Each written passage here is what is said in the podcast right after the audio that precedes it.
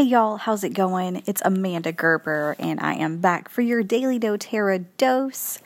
And today I'm going to chat with you really quickly on essential oils that you can use for tummy troubles and how to use them, um, different protocols that they may have for adults and then children as well, and just what we find best in our family over, you know, using the oils for the years, what works best for my family. So, for really any sort of tummy trouble, the first oil that I recommend is Digest Zen. And this is doTERRA's Digestive Blend Essential Oil. It has anise, peppermint, ginger, caraway, coriander, tarragon, and fennel in this one bottle of essential oil. So it's a blend of oils. And you can take this oil internally, you can use it topically, and of course, you can diffuse it or just smell it straight from the bottle. Now, it does have fennel in it, and to me, that is like the prominent note that I get when I smell it. So just note it does have a pretty strong, like licorice fennel smell to it. I find it most effective for adults is using digestive DigestZen internally.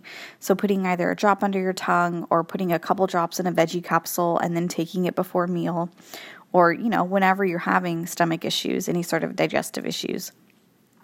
And I find it's really effective that way. Obviously, like for my kiddos, some of the oils in here, like if they tried to take it internally, would be like spicy for a kid, right? Like the peppermint and the ginger and the coriander. So, what I do for my kids, and I did this tonight, one of my sons was complaining of a stomach ache. I use the DigestZen Touch roller, and that is their Touchline are the diluted rollers. They come in a 10 mil roller bottle, and you can just roll it right on. It's already diluted for kids, so that's really great. If you don't have that, then you can just, you know, mix up some fractionated coconut oil in your hand with a drop of DigestZen. And then I also like to add wild orange to it as well. So I'll either use the DigestZen Touch or I have a, a roller bottle already made. It's my belly blend, is what I call it, and it has DigestZen and wild orange in it together. And that is typically really good for kids. And then little, like little littles, infants, um, it's safe to use essential oils on them, but you want to make sure you're using them properly, which is one drop of essential oil to one entire tablespoon of fractionated coconut oil. And you want to be careful about the oils you're using. Like DigestZen is probably too strong for infants because of the peppermint and the ginger are very spicy by nature.